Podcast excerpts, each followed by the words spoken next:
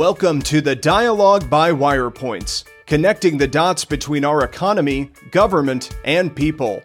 And now your hosts, Ted Dabrowski and Mark Glennon. Well, hello, this is Ted Dabrowski from Wirepoints, and uh, I'm joined by Mark Glennon, my partner at Wirepoints, and we're excited to bring you our next edition of the podcast, The Dialogue. And today we have a special guest with us, uh, Paul Vallas. And uh, I'll, I'll, introduce Paul in a second, but you know, Paul's here, and we're going to talk about school choice. And school choice has become a I, well, it's been a hot button for a lot of people for a long time, but what's happened since COVID came around and, and all that it's opened up, all the issues that COVID has opened up, whether it's critical race theory or the masks and and, and uh, mandates and school closures. Uh, suddenly, there's a huge interest in whether um, the unions and the school districts and the administrators and the system have too much power over the people, over parents, and uh, and and their their kids' education. And so we thought that it'd be timely to bring Paul on the show and discuss that. And the reason Paul's a, a great guy to talk about this is Paul, back in the day, was the Chicago Public Schools head from 1995 to 2001. Uh, he's had stints at uh, managing the school districts in Philadelphia, New Orleans, Haiti, Chile, Bridgeport, Connecticut. So he's been in, in a lot of jobs in that. He's also uh, run for mayor here in, in Chicago, um, ran for governor back in 2002. So uh, and he, and he's not just a political guy. He's a he's a wonk. And if you listen to Paul, Paul will throw out all kinds of numbers and uh, and he's got lots of ideas. Some that uh, you know that we might agree with, and uh, others that we think are, you know, whatever different. But um, but we're glad to have him on. Paul, what did I leave out in that introduction that you might want me to add before we get into some uh, deeper discussion on this? Well, well, since the subject is school choice, uh, we were one of the first major urban districts to open charter schools in Chicago, of course.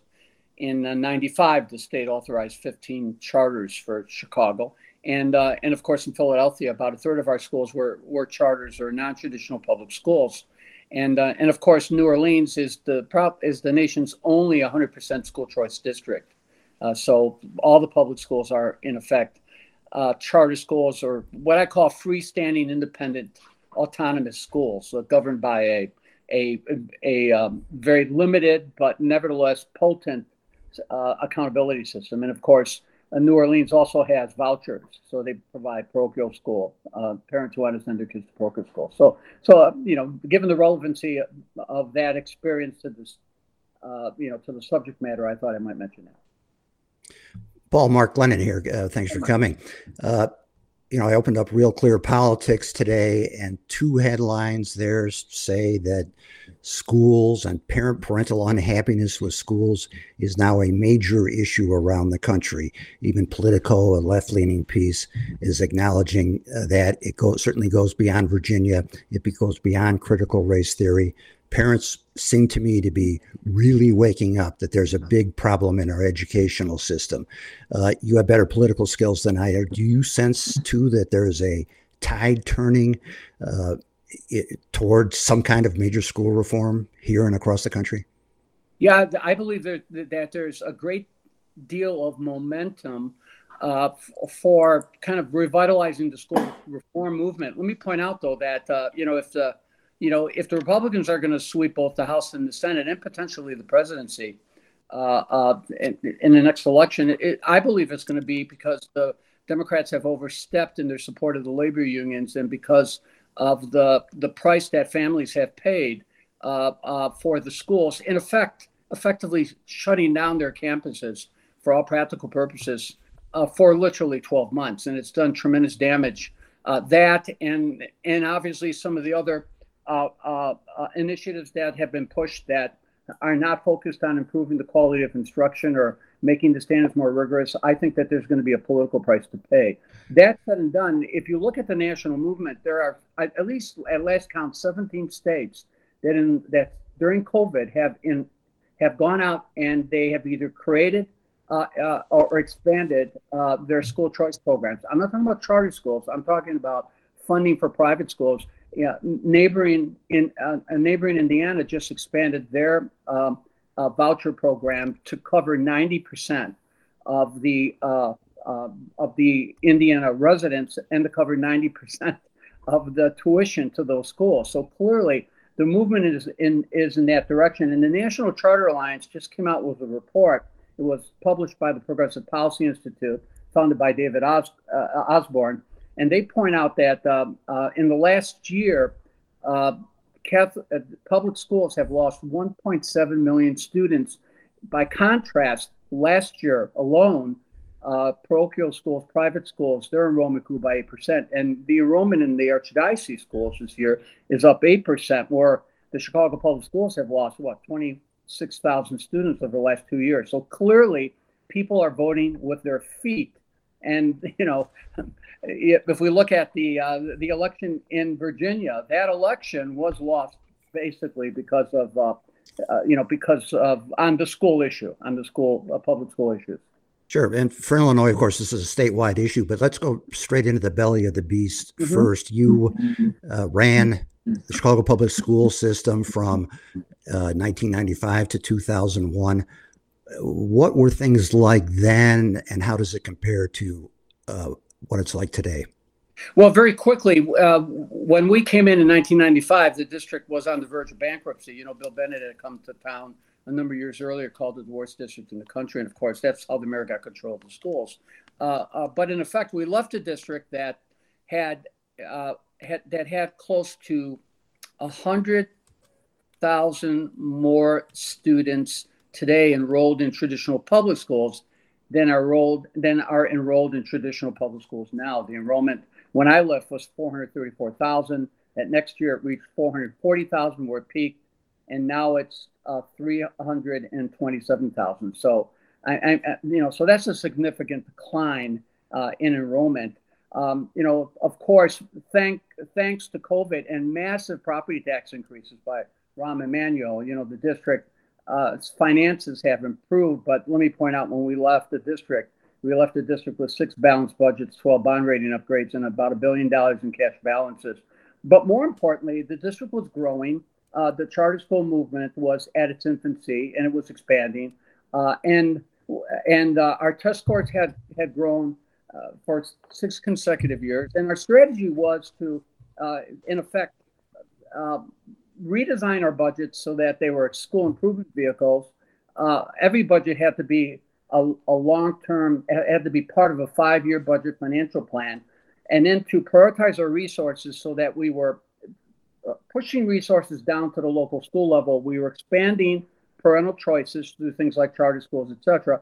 But what we were also doing was we were working with individual schools to increase standards and to expand the traditional public school offerings. So we were both creating non-traditional school choice and traditional public school choice. But proof is in the pudding. The only six years that enrollment has grown since 1979 were my five years in the year that followed, and I think it was because of those reforms. So, so Paul, I, I feel like this is Groundhog Day because, uh, you know, when when you took over, the place was bankrupt. We know that there are changes that, that happened in the '80s because the the school district was such a mess, and here we are now um, as you mentioned, uh, it's it's the, the, the enrollment has shrunk by hundred thousand students uh, since uh, 2000. So it's this uh, whatever that is. I, forget the percentage.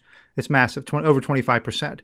So yeah. so the question so the question is, and and you know we get tired of talking about it, but uh, just a few weeks ago, uh, Mayor Lightfoot came out and said that CPS graduation hit a, had hit a record 84 percent and you know there was a lot of celebration going on around that. And of course we had Wirepoints. We immediately went to the illinois report card and said wait a minute. That doesn't square up with what we know about uh, reading abilities and math abilities. If you go to the illinois report card there it is. Click on the sat scores and about a quarter of the kids at cps in 11th grade can read or do math at grade level. The rest can't. And so you can't have it both ways. You can't have kids that require um, uh, you know, when they go to community college, they have to go to remediation. Most of them, 60% of them do. You can't mm-hmm. have that and then at the same time say 84% can graduate. So before we talk about school choice, what the heck is going on there? What what is the landscape at CPS today? Well, you know, it, it, seems whether it's criminal justice or, for that matter, education, we seem to be moving away from standards, moving away from accountability moving away from uh, uh, consequences for for uh, ineffectiveness. You know, whether it's bad behavior on on the criminal justice side or it's school underperformance on the academic side. It seems like we're abandoning those things. And and, and look, the biggest issue in 1995 was my elimination of social promotion. They had they had promoted an entire generation of kids. Like I remember our, our first year, we had looked at data the previous year, and like 80% of the kids who have been promoted into high school were reading at the sixth grade reading level or below. And of course, the, the numbers graduating from from high school and then moving on to college or community college or not going to school. I mean, the, those gaps were even broader. They seem to be returning to that because, Ted, just as you pointed that out, I think what 25% of the kids are, are meeting standards, state standards. When you pull out, for example, black students, the statistics are actually much lower.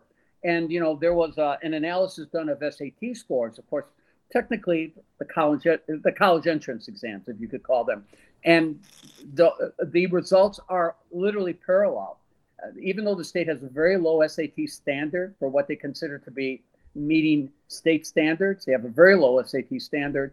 Uh, uh, only 25% of the kids in the Chicago public schools uh, are meeting that standard. Only 15% of the black kids in Chicago public schools. And as you pointed out, this is just not a Chicago phenomenon this seems to be a phenomenon in other areas of the state too. Abysmal test scores, yet surprisingly high graduation rates. So yeah, it's the it, same in Decatur, Rockford. It doesn't matter where you go. It's the same. It's a, it's an it's a state board of education problem. And, and and look, how many? I, I mean, it was amazing. The Progressive Policy Institute did this other study they've been working on, and I've been having conversations with them state by state, and and they've been looking at these districts uh, uh, across the nation that that have just these abysmal test scores Yet the schools are all rated highly. Look, 75% of the schools, I think it's 75%, maybe more, the schools in Chicago are rated by the state as like the schools that are not on probation, schools that are, you know, that are making the grade by state definition. So we, you know, uh, abandon all hope, or I should say, abandon all standards, because that seems we seem to be moving towards a, a standard less uh, school system where there is no consequences for failing schools, no consequences for in- ineffective teachers, no consequences for the students not learning. Paul, let me uh, take a ask a, a more pessimistic uh, kind of question. I remember Mike Royko writing a column many decades ago, before you were around, uh, saying basically that the problem with Chicago public schools is that the parents are worthless. I it was some kind of blunt Royko language like that. Um, it, you obviously are more optimistic that regardless of parents, and they need to do a better job, obviously, but uh, it can be improved in your view. I take it, notwithstanding poor performance by the parents as well. Is that right? Yeah, you know, it, it can be because let me tell you what's happened. Clearly, families are have there are, are serious challenges families face. My approach was to try to compensate for the for, for the inadequacies at home. I mean, we even went so far as to develop what we called a parent checklist. I called it a parent report card. So we could literally provide parents with guidance. And in, and in today, when you have the internet and you have this capacity, you know, and, and most families are connected, the ability to connect with families and to guide parents and, and to sometimes give them instruction, I mean, it's unprecedented. The ability to communicate with parents. Our approach to communicating with parents particularly that we're not engaged, was to go door to door, literally. But but yes, there are challenges. There are absolutely no doubt about it. But but that's why the schools get the big bucks. That's why this. That's why Chicago gets Chicago gets forty percent of the Title One money. That's why Chicago's gotten two point eight billion in the COVID dollars, which is distributed based on the poverty formulas. That's why the district is spending twenty eight thousand dollars per pupil, and when you adjust for the operating budget, I actually think Ted is closer to 21,000 or 22,000. But the bottom line is, is so you do that so you can compensate. So you can have uh, a much more comprehensive early childhood program. So you can have a longer school day. So you can have a longer school year. But what's changed? You know, we're paying three times as much in property taxes as we paid 20 years ago when I left the district. I think we're paying $11,000 per kid in property taxes back in when I left when I ran against Rod Blagojevich, we're we're spending 3,400. And have we added a minute or a second to the school day, or a minute or a second to the school year? I mean, what have we done to increase the instructional time on task? we we dramatically improved test scores in Philadelphia and in New Orleans. And New Orleans, considered the one of the worst districts in the country, uh, uh, we dramatically improved test for seven years. New Orleans led the state in improved academic performance. Why? Because I was a genius? No. Because of school choice, partially, but also because because because the schools were were these independent autonomous schools uh, uh, they were able to have longer school days and longer school years. The kids were in school 35% more time on average than they then what was mandated by the state. So that alone, that alone, they had a dramatic difference. But you can't do that now. Sorry. You know, Paul, Paul, that you know, some people hear you and say, "Wait a minute, I don't think we want our kids spending even more time at CPS schools. That can make things worse." So, and, and that's a sad statement, but I think many people would say yeah. that, yeah. unless, unless of course, there was something different about the union contract and about how they were teaching. So, so you know, one of the things that I've spent time on is looking at this third grade reading results because uh, you've done some good work about talking how how uh, you know like like, like the Christ, Cristo Rey schools, how they those Catholic schools they take kids and and put them to work part of the time they're in school. And uh, you know, I, I, got to know Preston Kendall up in Waukegan and the Cristo Rey School up there, and you know, he's a great guy, and I love what they do up there. Um, my concern is in CPS. If you try to do that, well, there's too many kids who can't read when they're coming out of third grade, so they won't be good workers when they're juniors and, and seniors in high school. So my question to you is this: Have you thought about this? And this is a, you know, a conundrum in a way, but you know, you talked about social promotions, and and this is what they do in in Decatur and, in Rockford and mm-hmm. in CPS. Just look, they can't do their work, but we got to promote them because if not, they're going to be too old for their grade. In Florida, they passed a third grade reading law, and I can't remember what year they passed that, but basically they said, look, if the kids can't meet or exceed and read at grade level in the third grade, they will not go to the fourth. And the whole point of that was to create a massive attempt at, at spending lots of time. Now, to your point, right you know, if a kid can't read, we're going to spend extra time in the school. We're going to we're going to bring all of our resources together so that before that kid goes to fourth grade, he or she is reading at fourth grade. Right. So let um, me. Yeah. Tell yeah, me. Tell me what you think yeah, about that. Yeah, let me tell you what we did. Uh, that's when we ended social promotion. The the mandatory retention grades were third grade, sixth grade, and eighth grade. So mandatory retention. So we kept, on the average, about forty percent of the kids had to go to mandatory summer school in order to get promoted to the next grade level. They had to be an extended day. We had extended day two hours a day, one hour of instruction, the second hour of recreation, nutrition, stuff like that. But then we had a six week, six hour day summer school program. But the bottom line was it, it, it was transformational. Actually, the number of third graders participating in the bottom quartile went from 52% to 24% in a period of six years. So that means kids were moving they were moving toward the middle. They were moving toward grade level. Uh, so, uh, uh, these are the no. These are the silver bullets. There's no substitution for having these things. There's no substitution for having an aggressive, uh, standardized, data-driven uh, instructional program because of the mobility that exists within the schools. There has to be consistency. That's number one. Number two, there's no substitute for instructional time on task. In Philadelphia, we tripled math scores and double reading scores across all demographics in six years. And it was because of those two things the, the standardized curriculum and the data driven instruction and the instruction time on task. All our charter schools had data driven instruction. Uh, the third thing, which and, and what that means is that if the kids are not meeting standard, you have got to increase their instructional time. Nothing closes the achievement gap faster than more instructional time on task uh, uh, the the third thing, and the thing that I didn't do to scale, and, and and if I were superintendent today, I would prioritize this, is to uh, create the type of early childhood programs that focus on the cradle to three, because by the time the kids start school, even preschool at four, they are too far behind. Too much of the brain development has occurred at a very young age. We did a program in Chicago that Daley, for some reason, gutted. We're going to try to bring it to scale called Cradle to the Classroom, where we identified 2,500 pregnant teens a year.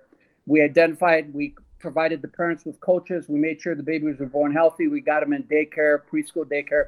Some of the preschool was actually home preschooling, where we'd have somebody visit the home. When the kids hit third grade, Ted, there was no achievement gap. There was no achievement gap.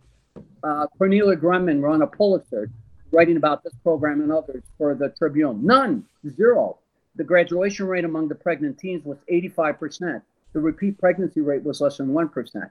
You have to have, so if you have universal early childhood education with the parent coaching, because you need to, to, to transform, you need to help coach and support this next generation of parents.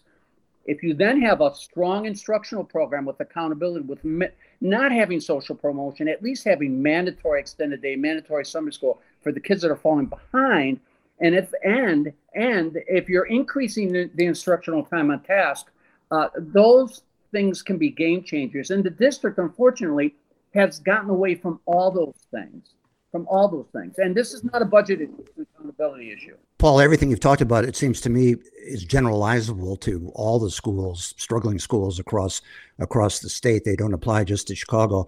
But one where there one issue where there has been a, a, difference, I think, is is critical race theory, or call it whatever you want, wokeism, right. anti-racism. Uh, that has been uh, obviously a very controversial issue uh, outside of Chicago for the most part. Is that you know because uh, the you know, it's hopeless in the city of Chicago that is so entrenched with the Chicago Teachers Union, and there's right. no hope of changing it. Um, give us your thoughts about that and about what the effect has been on on educational standards generally. Well, you know, first of all, there's no substitution for constantly upgrading your curriculum. You need to do that. We we we had curriculum committees. We had actually an office of, of language and culture, and we were constantly upgrading our curriculum. We were you know we were teaching African American history year round, just not on African American History Month. And for that matter, when we taught world history, we included African history. The, you know, we had through the local school councils, the schools themselves uh, had had a lot of flexibility in terms of enhancing their curriculum. I mean, we had the Betty Shabazz schools.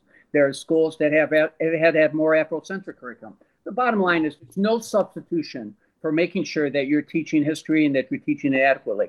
But number one, when it distracts from quality instruction in the core subject areas, which it is, because we seem to be too preoccupied too much uh, focusing on those things rather than focusing on a core curriculum, uh, our standards suffer and damage is done. Number two, there's been a move away from accountability. It, you, you, talked about what was done at the state level. Now, I guess you don't have to meet certain like content area mastery standards to get certified, whatever, but there's all sorts of mandates about what you need to be learning as an instructor.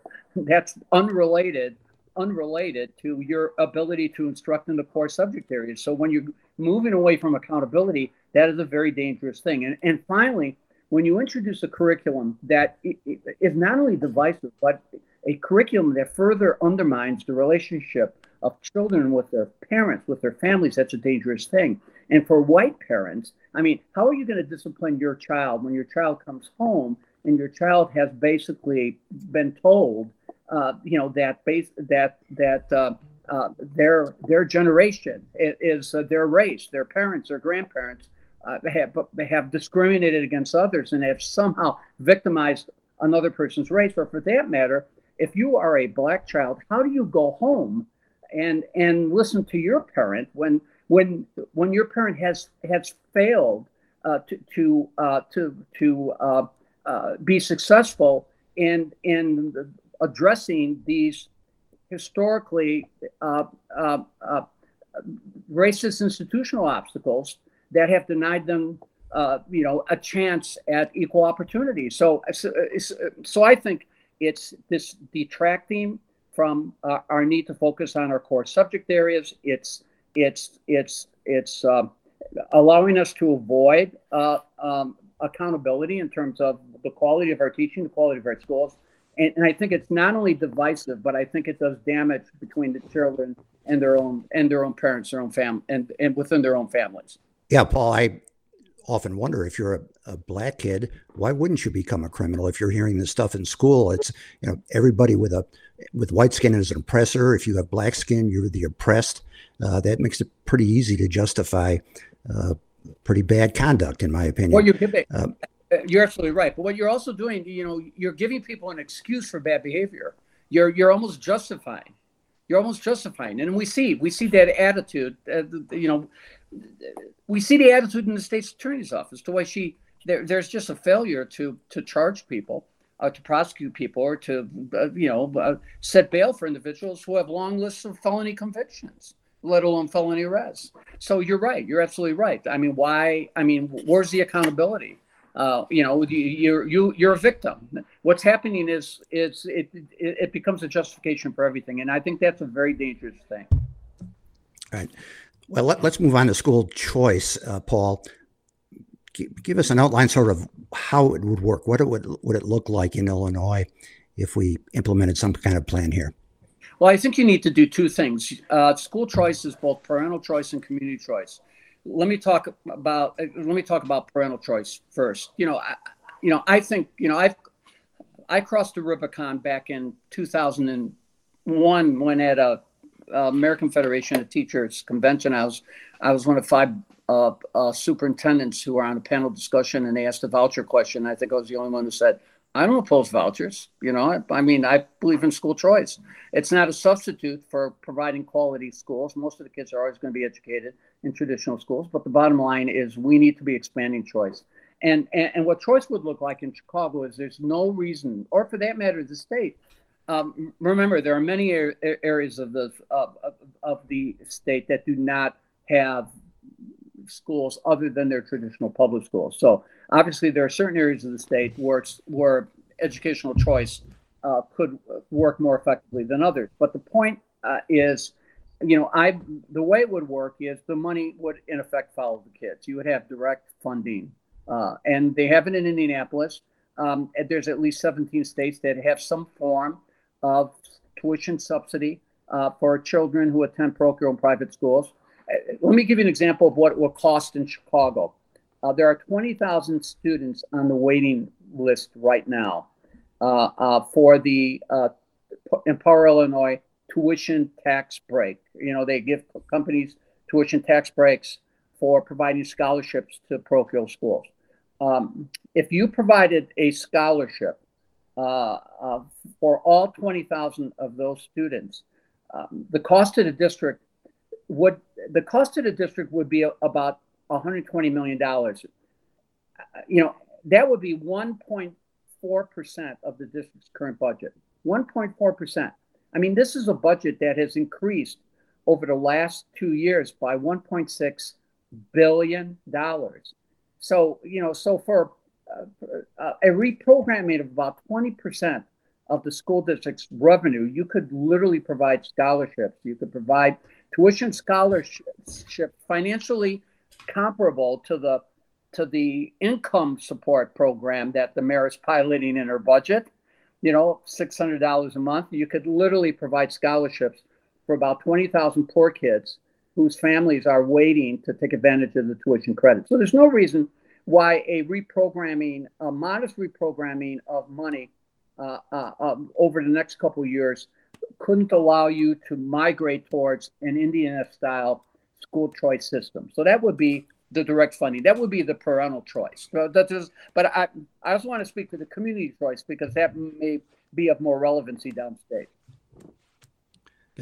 Uh, yeah, well, go ahead and describe the, the community choice. What, what, what you mean the choice to enroll in the program at all? Yeah, well, uh, uh, you know, no. Community choice is empowering the community to seek out a new school model. When you have a school that is not performing, it empowers the community to find a better model, whether that's finding a better public, uh, traditional public school model, or for that matter, a, a better charter school model. Uh, uh, it, it, there's no reason why you shouldn't, uh, a community should have to live, to live with a school uh, that has been imposed on them by a central administration who is not who is too afraid to take on their teachers union and do what needs to be done in that school to transform it. Now many many uh, cities have begun to take this approach. Camden for example they have they're called the renaissance schools in indianapolis they're called the innovation schools. In denver i think it's I, I think they also call their schools either the innovation or Renaissance schools. But what happens is when schools are underperforming, uh, uh, those schools are reconstituted with no displacement of kids. You know, um, uh, the city uh, clumsily tried to do something similar to that when they did Renaissance 2010. Ted, if you remember, their plan was to close down 100 underperforming schools and turn them over to charters and independent operators. But but first of all, they didn't select the models effectively. They were dictated by the central office, and they displaced all the kids because the kids weren't guaranteed that they could return to their home school. So, so that program actually was more destructive than Rahm uh, closing 50 schools, most of which were empty anyway. But that is an approach that you could take. So you're not living with a failing school. There's no obstacle to selecting a model to offer educational services that do not have the kind of collective bargaining restrictions that limit the school day, limit the school year, dictate who you hire, dictate who you fire, etc.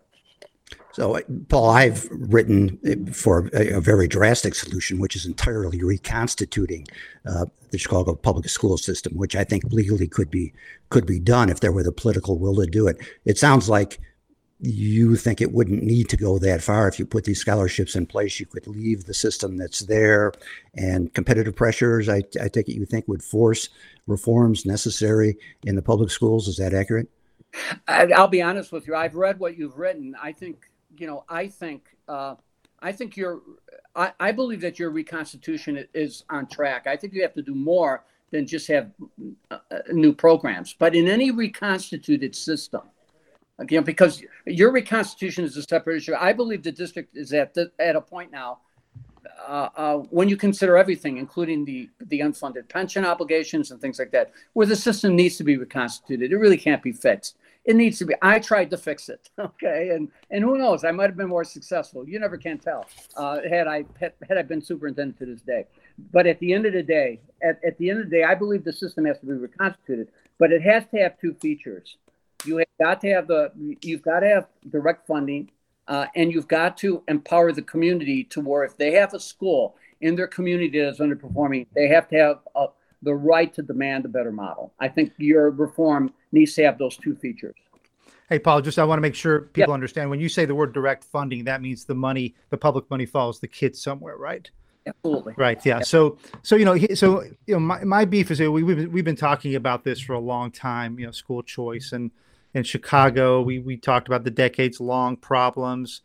Um, look, school choice is happening in, in, at CPS, and, and sadly, it's happening this way. People are just getting up and leaving the school system. Either they're leaving Chicago, or they're moving to the suburbs, or they're finding their way to the parochial schools. But it's happening, but it's not happening in the in the in the way it should happen, which is that people have some form of voucher or some education savings account, right. or or you're using the term direct funding. So so you know I, I think and, and, this is the, the real hypocritical part about the unions and about the people who oppose school choice.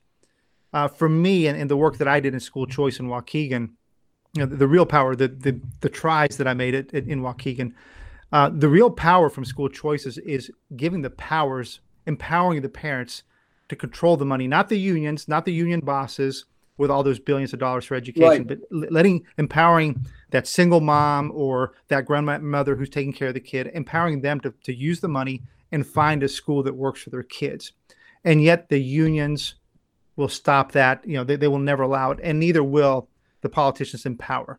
So let's talk about the obstacles, Paul, because you've dealt with the obstacles, you've dealt with the unions. Here we are talking about school choice. What has to happen? Do we have to have the mama bears go crazy before this happens? Because you would think given the failure CPS, given the the uh, the lack of power that a, a, a, family is so they, they have zero power. How do we flip this model? And how do we get people you know ticked off enough that the system has to change? Because we can talk about this for another 15 years, and we're losing generations after generations of kids.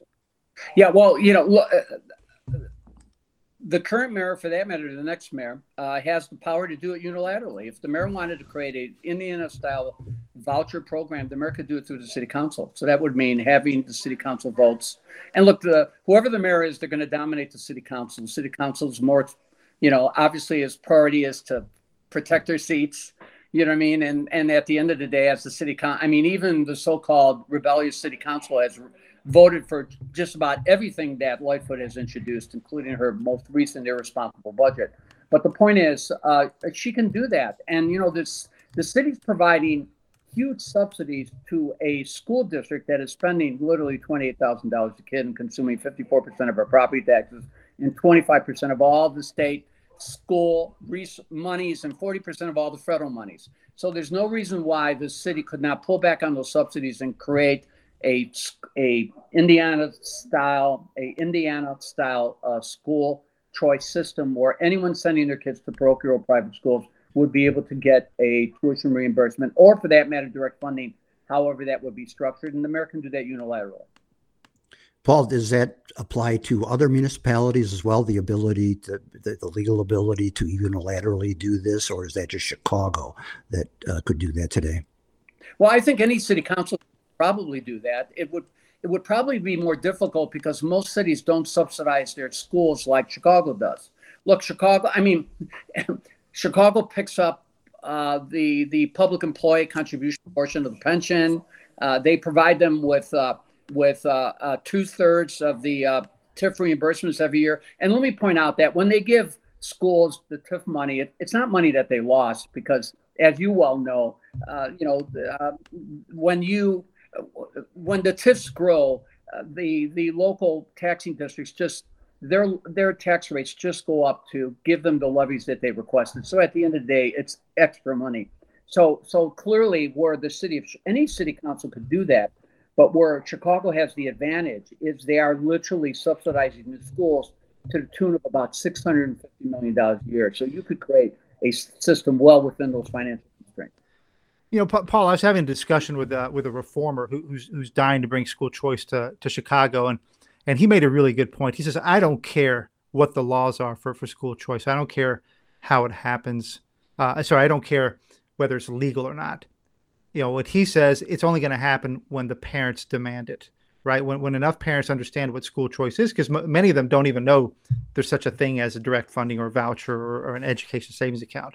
So, what does it take, right? I mean, when you have these decades of this problem, what does it take to to educate families and to make them irate enough to say, you know, I don't want to leave Chicago. I want a better option. Give it to me now.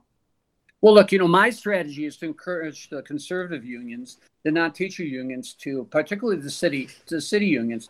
The FOP has already taken a position that they want school choice. Period. I mean, they've been fighting for residency requirement changes in residency requirements for years. Well, now their position in this next round of negotiations is we want we want vouchers. We want tuition tax breaks. Uh, forty percent of the Chicago teachers don't send their kids to Chicago public schools.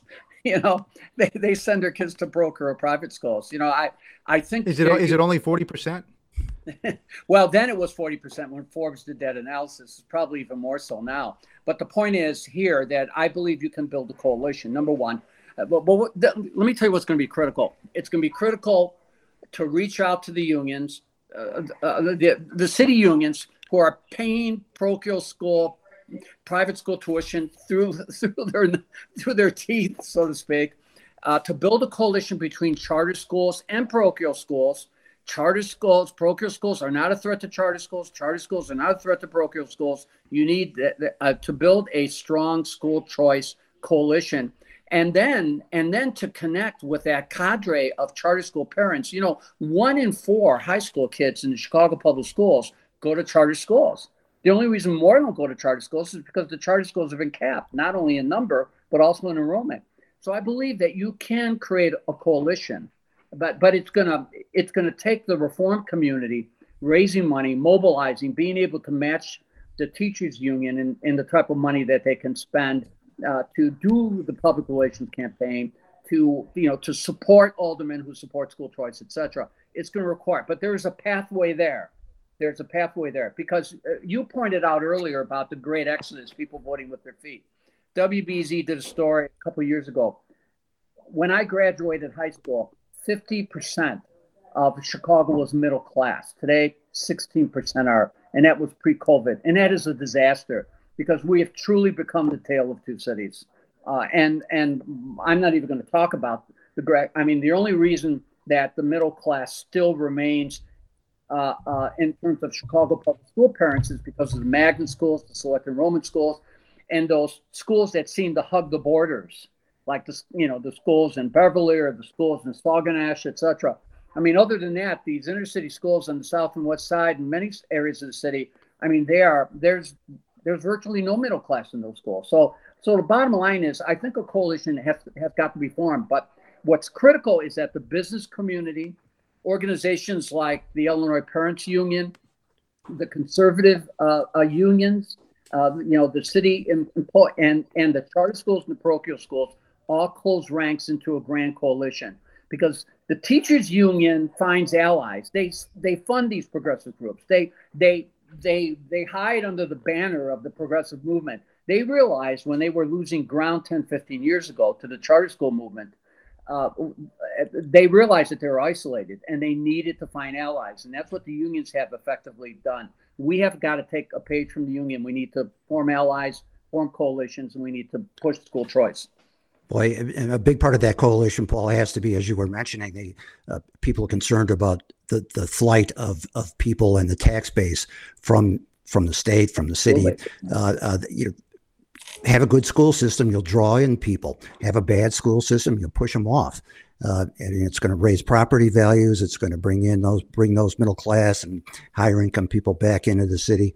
Uh, it, it seems clear as day that that's a key part of the solution for stemming the fundamental uh, mess that we have fiscally across the state.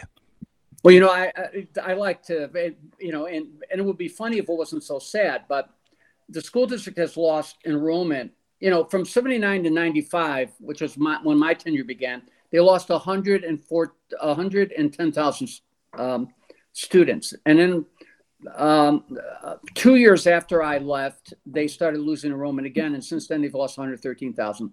The school district has fewer students today than they had when the Germans were invading France eh, to bypass the Maginot Line. And I'm not talking about World War II. I'm talking about World War One. I. I think it's like 1912. That's not a healthy sign.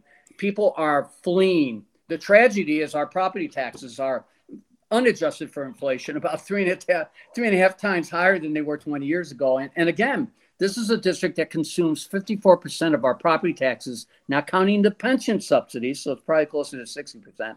25% of all the state revenue for elementary, secondary education goes to Chicago, and 40%. Uh, the, Chicago has the Chicago public schools have received close to $7,300 per pupil in COVID money since December. Since December. Have we added a minute to the school day? Have we added a minute to the school year?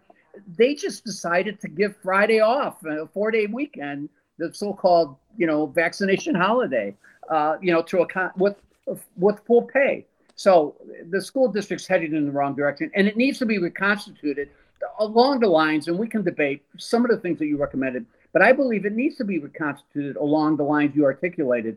But any reconstitution has to have two features. It, it has got to give parents choice, and and because the majority of the kids will continue to be educated in so-called traditional public schools, it's got to give the community choice, like they have in Camden and Indianapolis and Denver and elsewhere, to say when that school is failing, we want a new school model, and there's not going to be any collective bargaining agreement that impedes that model from benefiting our kids. So, uh, Paul, uh, it, it, begs a question. Um, let me ask you. I have two questions here. Uh, one of them is, you know, what do people like Lori Lightfoot and those people in power say? Uh, what might they say privately about school choice? And and of course, I'm I'm asking you to maybe you know pretend like you're you're hearing her speak. That's one question. Then two, you know, people talk about you running for mayor. So uh, why don't you why don't you address that just so that we get that out of the way? Because people people will be wondering as you talk, you know, what your ambitions are. Or governor, well, you know, pres- president, whatever. well, if if somebody wants to give me a, a, healthy campaign fund to run, because as you know, it takes it takes money to run for mayor, and unfortunately, among the powers that be, it it, it takes uh, money to be taken seriously. But I'm not doing this because I'm running for mayor. Look, I, I'm. I mean, if I was politically ambitious, I wouldn't have left the state after losing to Rod Blagojevich by one and a half percent to go uh, uh, to Philadelphia, or I would have come back to Illinois and run for mayor uh, when I was invited by some people, you know, when uh, when Daley retired, instead of going to New Orleans uh, and doing the work that I did in New Orleans. And I certainly, if I had political ambitions, would not have gone to Haiti 40 times. So believe me, if, if I've been charting a political course for myself, uh, I haven't really made the best decisions. I, I, think I'm going to heaven, but beyond that, nothing's guaranteed. But uh, but I'm not doing this because I'm running. I'm you, you know you never say never to any anything, but this is not why I'm doing this. I I I crossed the Rubicon on school choice 20 years ago, and New Orleans only reinforced it. And uh, and it's the only way out. It's the only way out. It's to give parents the power and the really empower community. We pay lip service to empowering local communities. Uh, so I truly believe in this. I think this is the most. This and public safety are the two most important issues that the city is facing right now. Uh, uh, and I think we've got to. I think we've got to build a coalition and drive this thing home. And there's no reason why uh, we can't do what we follow the lead of other states that are in infinitely better shape than we are because they've made the right decisions and those decisions have been in the best interest of the children. Yeah, that uh, 2002 race, I think it was against Blagojevich. It's part of your history that I think a lot of people forget. You lost only because he slimed you and was able to get away with it. And, uh, you know, you still well, I, came, came within a uh, hair's breadth, but yeah. Mark, I lost because uh, uh, Roland Burris stayed in the race and, and got a, a, a mysterious loan uh, a month before uh, the election of about two and a half million dollars to keep him in that race, which, of course I don't think they ever paid off. So the bottom line is clearly you can't run against the establishment without facing all sorts of obstacles. But at the, I have no regrets. I mean, I love public service. This is an important issue, though, and and and I give you credit at Wirepoints to champion this and and and and we should have a longer discussion on your on on your your earlier piece on uh, revamping or reconstituting the Chicago Public Schools because I, I think there's so much merit in what you've laid out. Uh, I, I would like to continue that dialogue. Well, Paul, we, we appreciate you championing what you do because we believe school choice is incredibly important. Paul and I had a chance to, to, to push for opening uh, schools in Illinois uh, during COVID. Open New Trier was one of the things uh, you came to, and helped champion. Um, we really appreciate you spending the time to talk to us to, to push for school choice. You know, Mark and I and, and, and others who follow Wirepoints are huge believers that that the you know the system dynamic, the power dynamics of schools versus parents is, is totally upside down. And you could you know you can figure that out from McAuliffe's statement in in Virginia, right? So you know the parents aren't allowed to choose what the curriculum looks looks like, and that's uh, absolutely wrong. So thanks again for for joining us, and um, thank all of you for for joining our podcast, the dialogue uh, with Wirepoints. Thank you, Paul. Take care. Thank, thanks, guys.